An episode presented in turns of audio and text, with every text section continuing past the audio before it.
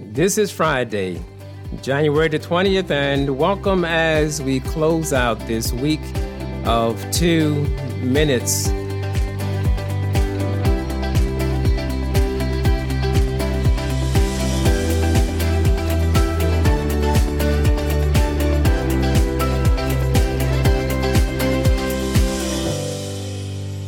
On our episode for today, we conclude with our journey back into the archives of two minutes.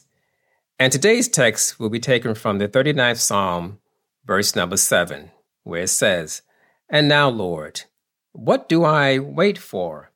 My hope is in you. It was Palm Sunday, 1987, when a dear woman was waiting for service to conclude and looking forward to an afternoon when the entire family would enjoy a rare day together. As the final song was beginning to flow from the congregation, she made it as far as the outside steps.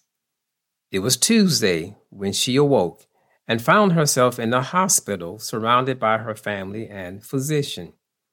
A visit to a neurologist was suggested. The neurologist found an aneurysm in the major artery of the brain. No symptoms, no headaches, no blurred vision, no motor problems, never been in better health.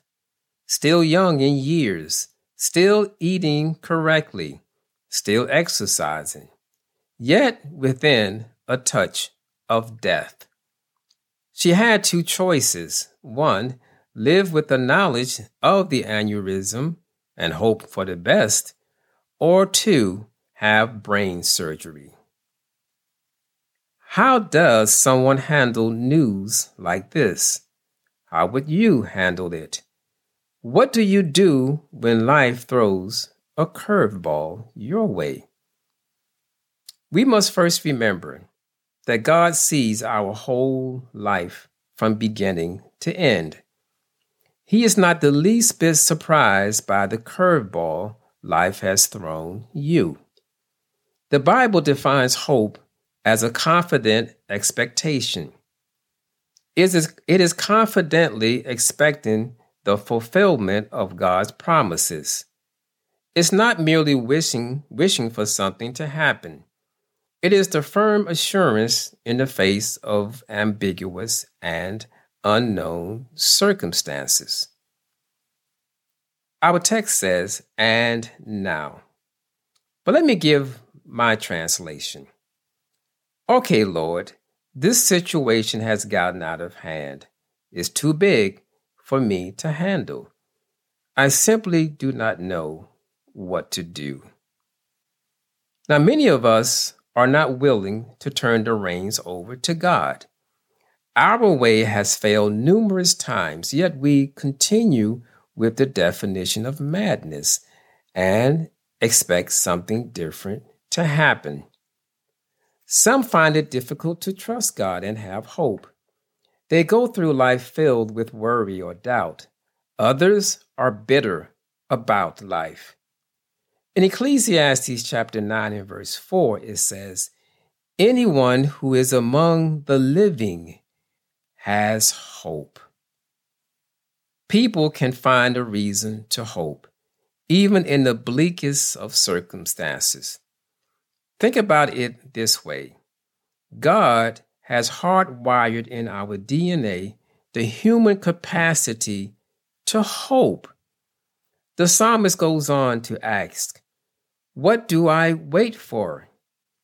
This can be defined as a rhetorical question. He knows what must be done, just as you and I on many occasions know the same. He then acknowledges his hope is in the Lord. Hope is a gift from God that helps us yearn and live a life that believes and moves with the pledge of a better tomorrow.